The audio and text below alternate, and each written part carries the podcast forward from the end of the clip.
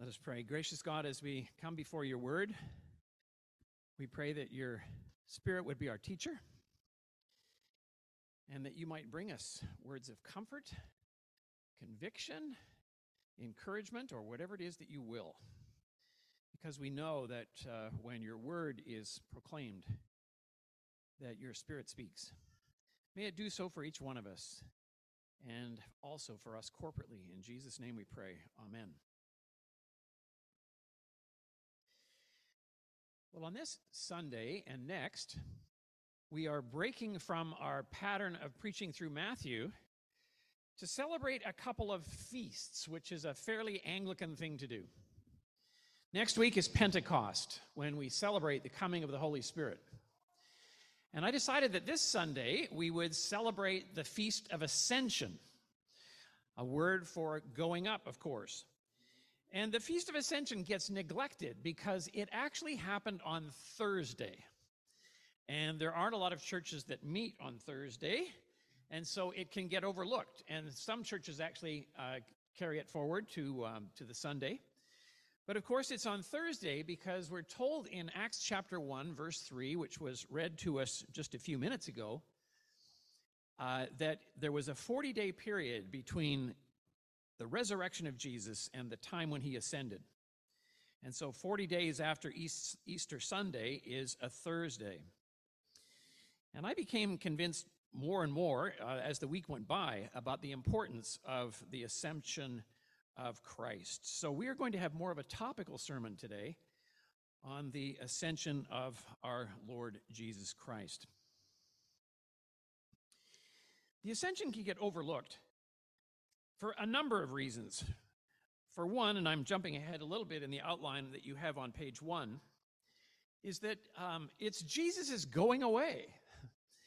And uh, imagine somebody throwing a going away party for you, and there was just far too much excitement about it. You might kind of feel as though they were a little too happy that you were going away. So maybe, in a sense, the church has some anxiety about the idea of Jesus leaving I'm sure the disciples had that same kind of anxiety in Acts chapter 1, which we just had read for us by Tim. Another thing is that maybe your experience of the ascension has been clouded by some kind of an experience which wasn't particularly uplifting. More than once this week, I read of people's experience of going to an Easter passion play uh, that recounted the passion, including the resurrection, and Jesus was lifted up in some kind of a theatrical demonstration, and often it was by some kind of a wire, and uh, the figure playing Jesus was kind of lifted up into the curtains behind the stage. And um, it just kind of seemed odd. You kind of wondered what he was doing up behind the curtain and where he was going. And indeed, since the Enlightenment, and even before, as we'll see, a lot of scorn has been poured on the idea of Jesus being lifted up and taken up into the clouds, as though this is some kind of a primitive understanding that is a sort of quasi Neanderthal. Theologians are quick to respond that this is a picture, it's an image, and that the ascension of Jesus does not hang upon any kind of a primitive understanding of cosmology, and that actually Jesus' ascension is about his going to a different uh, sphere of existence. And clearly, it's not up in the clouds. Uh, clearly, hell is not in some kind of a mantle in the earth. But these are metaphorical ways of describing what is perfectly reasonable. That is, that there is a different mode of existence, and there is some place, we don't know exactly where or even in what sense it exists, where Jesus goes and where heaven is, and also where hell is. I was uh, six years old on April the 12th, 1961. And that was when Yuri Gagarin, a Soviet cosmonaut, became the first man to enter space. He was in the Vostok 1 spacecraft, and he was in space for about an hour and 48 minutes. And Yuri Gagarin is reported to have said when he came down from his spaceship, he announced, You know, there I was up there in space, outer space, and I looked out the window of my space suit, and I didn't see God. Kind of raised a question in people's minds about, uh, well, yeah, you're right. I mean, is Jesus in outer space? But uh, Pastor William Criswell of First Baptist Church in Dallas, Texas, had a comeback for it the following Sunday. He said, You probably heard about Yuri Gagarin boasting about he, went he was up there in his spacesuit and he said he didn't see God. Let me tell you something, dear friends. If Yuri Gagarin had stepped out of his spacesuit, he would have seen God. In other words, you just kind of transfer into a different mode of existence and you can picture seeing God. And so I think we need to take away and set aside any kind of a simplistic understanding that we have of the ascension. There's a section on it in the outline, and for those of you who are new, I tend to be kind of professorial and provide um, notes on those issues. And there's a whole issue about that on page uh, four. What about the primitive spatial representation of heaven being up in the clouds? It's nothing new, in fact. Origen, one of the church fathers, had an intellectual problem of his own about the bodily ascension of Jesus. And he was troubled by that. And so he said Jesus' ascension was more of a mental thing than it was a physical thing. Because in those days, the body was something that was corrupt. And the idea that Jesus would need to bring his body into heaven somehow seemed um, just not particularly dignified on the part of God. So we want to take a few minutes this morning and look at the ascension of Jesus, an overlooked feast day. Many New Testament scholars argue that uh, the ascension is only important to Luke. And indeed, it is important to Luke, it's crucial to Luke. The ascension is the only event that Luke mentions twice once at the end of the Gospel of Luke, and another time at the beginning of the book of Acts. And so it is a fitting conclusion to Luke, and I have it uh, in your footnote um, at the bottom of the translation that was read. Luke chapter 24, verses 50 to 53. Luke, who wrote the Gospel of Luke and the book of Acts, says, And he led them out as far as Bethany. And lifting up his hands, he blessed them. And while he blessed them, he parted from them and was carried up into heaven. And they worshiped him and returned to Jerusalem with great joy and were continually in the temple blessing God. And then, as we saw from the reading of Acts chapter 1, Luke continues with the second part of his story of Jesus with reference to the ascension. He writes in the first book, O Theophilus, I have dealt with all that Jesus began to do and teach.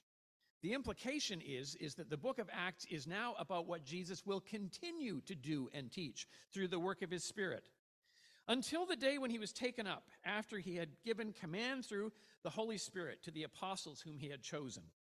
He presented himself alive to them after suffering many, after um, his suffering by many proofs, appearing to them during 40 days and speaking about the kingdom of God.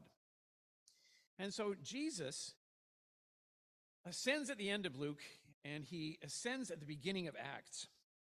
And Douglas Farrow, uh, a Canadian New Testament scholar and theologian, more of a theologian than a New Testament scholar, has done a lot of research on the ascension and argues that if the other gospel writers had a different motive, they probably would have included uh, the ascension.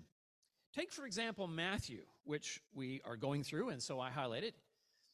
Matthew, no doubt, was aware of the ascension. He could have mentioned the ascension, but that would have taken away the imagery that he wants to present of Moses being a figure of Jesus. And so Jesus at the end of Matthew is uh, the new Moses, and he's on a mountain, and he's kind of pointing to the future as a promised land, as it were. This mountain on Galilee is kind of like Mount Nebo, and Jesus, as Moses, is commissioning his followers to go in and take the land. In other words, each gospel writer has his own particular perspective and his own desire to do something unique. The ascension is mentioned, therefore, not only in Luke and Acts, it's implied in some of the other Gospels, and it is uh, rife throughout the New Testament. If you look um, at, on um, page five of your handout, you'll see reference to it in many cases including in the case of John, and further in Acts, and in Ephesians chapter 1 and Ephesians chapter 4, verses 8 to 10, in Hebrews, where we talk about the high priestly ministry of Jesus, and in 1 Peter chapter 3, verses 18 on into verse 22. So the ascension of Jesus is something that is critical. One of the things that Farrow points out in terms of his understanding of the ascension, and I'm going to be uh, alluding to, to his work quite a bit, is the kind of the, um, the elevator motif that you find in the Bible.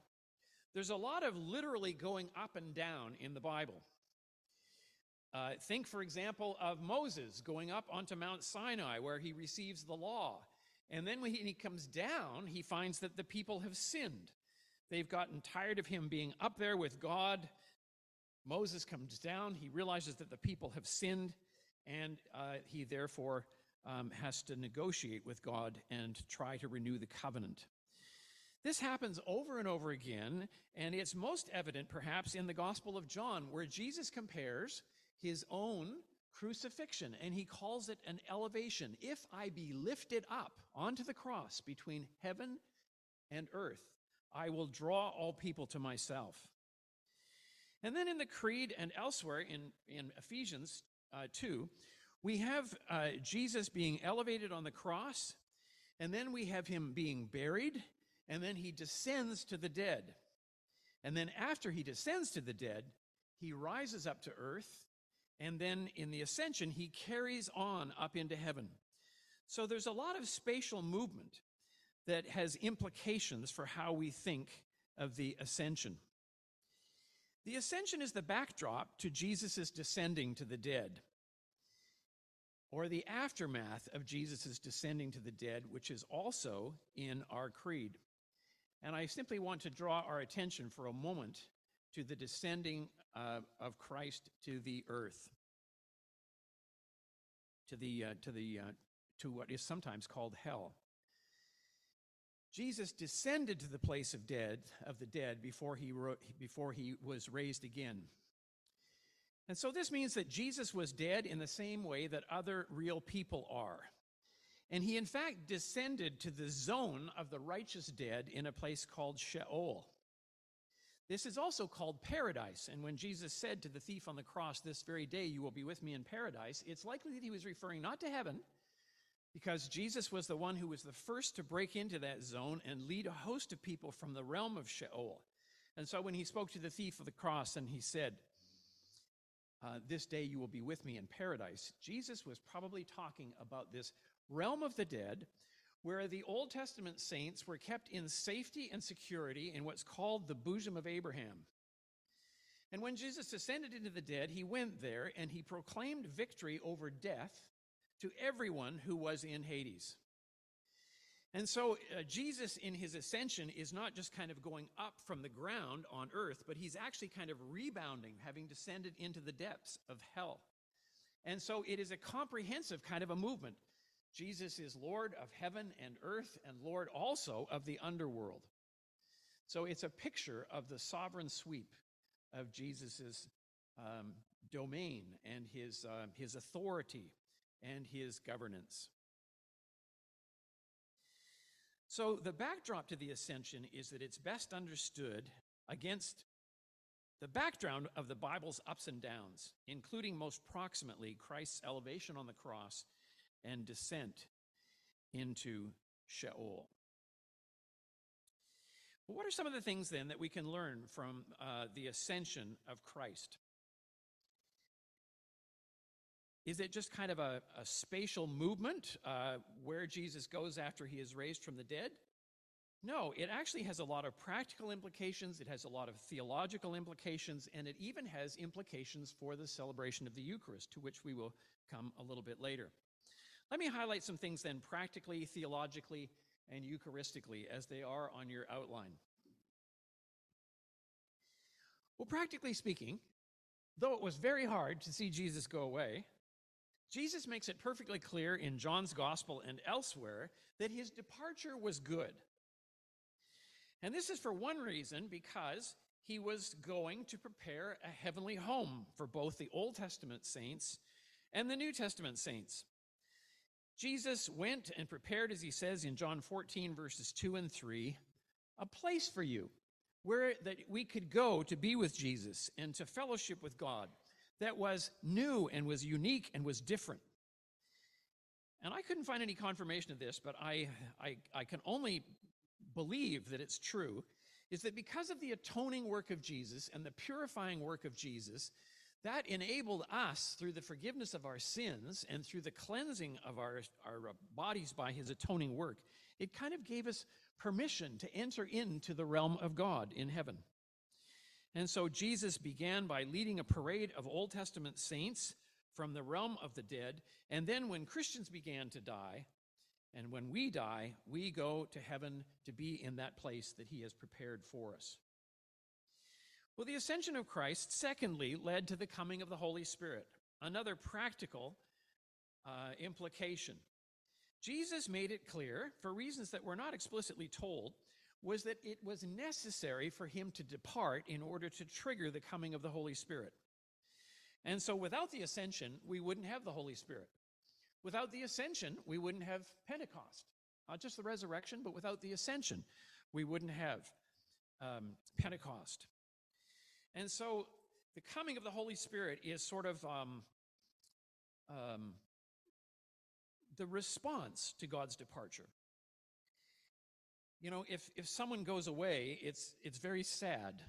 And if someone dies, for example, it's very sad. And sometimes the best that we can say when someone passes, we say something like, well, at least you have memories of the person. We want to find some consoling dimension. But in the case of Jesus, there's a very concrete payback to his ascension, and that is the coming of the Holy Spirit. And so, in a sense, we have closer personal fellowship with God through the Holy Spirit than we have had Jesus not uh, ascended. If Jesus had not ascended, he would have been bodily capable of only being one in one particular place at one particular time as the bodily incarnate Son of God. But now that Jesus is ascended and the Spirit has come, he can be in your heart and he can be in your relative's heart in wherever your relative is, on the other side of the world or across the table from you right here this afternoon. So the Holy Spirit expands the scope of the ministry of Christ. And it also intensifies God's ministry in us and to the world. I read more than one theologian this week who spoke of the fact that the presence of the Holy Spirit is such that God is able to work within us more personally and more intently, perhaps than Jesus in his own bodily incarnation sphere or, or mode could have been. Mode is not the right word, um, but I just I just use that as I uh, speak in passing. Thirdly, on the practical dimension, when Jesus ascended, he granted to us heavenly resources. The motif is that of gifts. I want to refer you just for a minute to 2b6 on page 3. There's a wonderful quip here by Doug Farrow. And he's quoting Ephesians chapter 4 that says, When he ascended, that is Jesus, when Jesus ascended on high, he led a host of captives and he gave gifts to men. It is the motif of Jesus being a, a conquering king, and he has uh, got his um, captive prisoners of war in tow with him, and he's leading them in a triumphal procession, and uh, he gives the spoils of uh, the defeated army to others. It's a bit of a violent image, it's a bit of a gruesome image, but Paul owns it and uh, owns his own sense of depravity in that metaphor. But the point is, is that when Jesus ascended on high, he bestowed gifts to people. And here's how Farrow elaborates. And he's naming what these gifts are. And he says on page, uh, on page three of the handout. Did I say page six? I'm sorry. It's page three of the handout, item number six. The churches have access to the righteous angels. They have access to the things of the Spirit. They have access to the heaven that orders earthly affairs. They have access to the world to come. They have access for the intellect through participation in the mind of Christ, access for the soul through the exercise of the keys, that is, the keys of the kingdom, access for the body through receipt of the bread of immortality and the cup of salvation and the oil of anointing. He continues then to talk about these gifts, and he says, All this may be partial and provisional, transitional and hence sacramental, mysterious and not altogether utterable, but it is nonetheless real and effective. Whatever you bind on earth shall be bound in heaven. Jesus tells Peter, and whatever you loose on earth shall be loosed in heaven. So, if there remains until the coming of Christ a profound distinction between earth and heaven, a distinction more wonderful and more terrifying than it ever was, that distinction is already redundant now that Christ has entered heaven. To say heaven is not on earth is to speak of what was, not of what will be. So heaven's blessings come down to us through the ascension of our Lord Jesus Christ, and we have access to those heavenly resources. One of those most wonderful heavenly resources, by the way, is the high priestly ministry of our Lord Jesus Christ, and it's listed fourthly under the category of practical. It resulted, the ascension resulted in the ongoing high priestly ministry of Christ, the God man. That means, practically speaking, that when you and I are struggling, we might wish that Jesus of Nazareth were with us bodily. That would be nice. But now, all of the people who follow God and who are his disciples throughout the world can have Jesus and know that Jesus, the God man who has ascended, is interceding for us by bending the Father's ear, as it were. Bill is having a hard time right now, God. He's struggling with doubt. He's worried about his job. Please, dear Father, intervene for Bill. Joan is struggling in work and is, is depressed. Dear Father, I want you please to intervene for her. So each of us individually has this Christ who is still a man and therefore identifies with us and knows us in our weaknesses, in our strengths, right now before the presence of God, interceding for us. This is wonderfully explained in Hebrews chapter 4, verse 14, and in 9, verse 12. And I uh, cite them on page 6. The writer to the Hebrews says, Since then we have a great high priest who has passed through the heavens, Jesus, the Son of God. Let us hold fast our confession. And then in Hebrews 9:24, for Christ has entered not only into holy places made with hands, which are copies of the true things, but into heaven itself, now to appear in the presence of God on our behalf to appear in the presence of God on our behalf. What a wonderful truth the ascension of Jesus Christ is. Theologically, then, to move secondly and more quickly, it helps us understand who we are and what the future holds. Paul has this image that to be a believer is to be in Christ. It is to be, in some sense, really but mystically unified with Christ. And so, as Christ has ascended into heaven, so in a mystical reality, we too have ascended with him and are with him there. His destiny is our destiny, his fate is our fate. And we are, in a sense, together with him in the heavenly places. It's a foreshadowing of something that will become a reality in the future, either when we go to heaven or more concretely in the new heaven and the new earth in the age to come. So the ascension helps us understand not just who Jesus is, but who we are and what the future holds for us. We are unified and one with Christ, and that is a reality that we can meditate upon and capitalize upon in thinking about the ascension. For the sake of time, I simply want to refer you to pages six and seven, where I have a list of other benefits of the ascension for Christian belief, and I want to draw them to your attention and not itemize them. Brian Donne has written a book on the ascension, and in his concluding chapter, he highlights the importance of the ascension for Christian belief. And he says it points to the centrality of Christ. And then I have a footnote that explains that. He says that the ascension is um, a consequence of the resurrection that demanded that there be an ascension. It's an affirmation of the fact, theologically speaking, that Jesus is king, priest, and prophet. I want to read that one very quickly in footnote number six because it's profound. It's at the bottom of page six. As the king's son, he sits at the Father's right hand, the seat of honor and dignity, which is his sole prerogative. And the rejected heir becomes the chief cornerstone. That's the image of Christ as the ascended king. Christ is the ascended priest. As the great high priest, he ever intercedes for his people in heaven unceasingly, presenting them before the Father's presence. And then as a prophet, through the mediation of the Holy Spirit, he's enabled to enter utterly and completely into the life of humankind, which was possible only in a limited measure during the incarnation. The man, Christ Jesus, now exalted to the throne of his Father, becomes, in his representative role, truly the man of glory for all.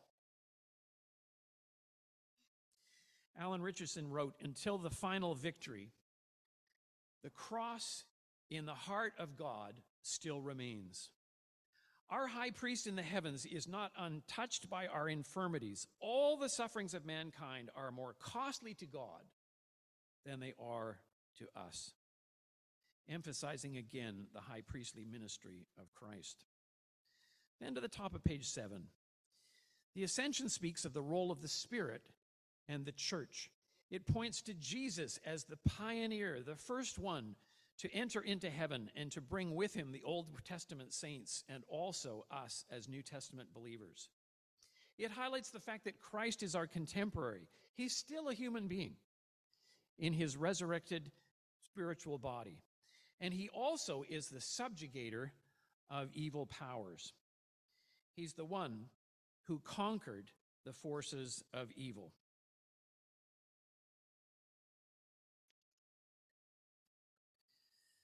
And thirdly, and Eucharistically, as we come to celebrate the Lord's Supper, I want to read the excursus from Doug Farrow. And it comes um, on the second excursus 2b2.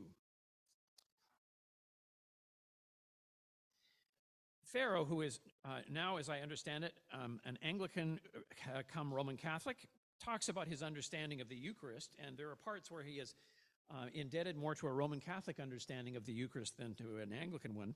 That's neither here nor there for our purposes. I simply want to highlight the fact that the ascension of Christ has implications for the way that we think about the Lord's Supper, which we are about to celebrate in a few minutes.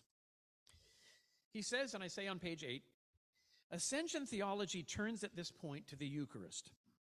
For in celebrating the Eucharist, the church professes to know how the divine presents itself in our time and how the question of faithfulness is posed. Eucharistically, the church acknowledges that Jesus has heard and answered the upward call. That Jesus, like Moses, he has ascended into the impenetrable cloud overhanging the mountain, thinking of the Moses motif. Continuing at the Moses motif, he writes, Down below, rumors of glory emanate from the elders, but the master himself is nowhere to be seen. He's no longer with his people in the way that he used to be. He's gone to the Father. Yet he is with them in the Spirit. He has not abandoned them or left them orphaned in their time of testing. They themselves have a place with him on the mountain which they ascend at his invitation in their holy feasts. Before angels and archangels and the whole company of heaven, words that we'll hear in a minute, they eat and drink together in the very presence of God. And you could substitute us for they. Eat and drink in his memory and in his honor and in anticipation of his return. They, that is we, hear his word and receive anew their commission to be witnesses in the world. He continues, in other words, the church becomes with Jesus a community of ascension and oblation, sharing in his heavenly offering to the Father and manifesting the Spirit who recognizes created reality around him.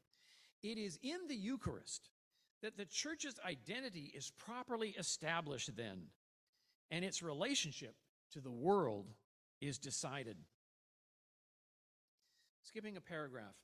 In what sense and to what end is the Eucharist left behind by the ascending Jesus?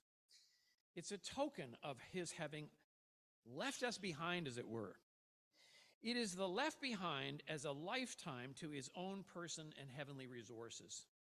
The ascension, when viewed from below, is the incomprehensible absence of Christ, the divergence of his history from ours that leaves us gazing, dumbfounded into the heavens, creates that future tension that characterizes the present age and makes it a time of testing. The Eucharist, through the equally incomprehensible presence in the absence, provides that the present age should not be altogether without Christ, and so without hope or experience of the age to come. I'll leave it to you to read the rest of it. The gist is this that the Eucharist is a poignant reminder that although Jesus is ascended into heaven, he continues to be with us in his spirit and the celebration of the Lord's Supper is a poignant way in which Christ's presence is made known afresh to his people as we celebrate that supper that he instituted for us. And it is to that to which we will come. Let me conclude by where I began. Yuri Gagarinov, or Yuri Gagarin. Yuri Gagarin died in 1968 in a plane crash and there was a lot of mystery about it. Uh, why did his plane crash? And the truth was finally known that it was a case of uh, incompetency on the part of another airplane pilot. Another jet fighter pilot uh, spilled uh, Gagarin's airplane in the backwash, and this other person in a fighter jet was way off course and nearly hit Gagarin. So Gagarin died uh, at an early age, 1968. Uh, uh, in a plane crash. And what came to be known about Gagarin after he died was that the Kremlin made up the story about what Gagarin said. Gagarin never said, I was up there in space and I didn't see God. It was invented by the Kremlin. It was a pure lie. And in fact, Gagarin was an Orthodox, a Russian Orthodox Christian who had a devout faith. And he never once questioned the existence of God based upon his having ascended into heaven. It was an invention of the Kremlin and was, in this case, a lie. My friends, the truth is this Jesus has ascended on high, and we are all the better in so many ways for his ascension. And we thank God for the gift of his Spirit and the heavenly resources that have been made available to us through his ascension. To him be glory now and forever. Amen.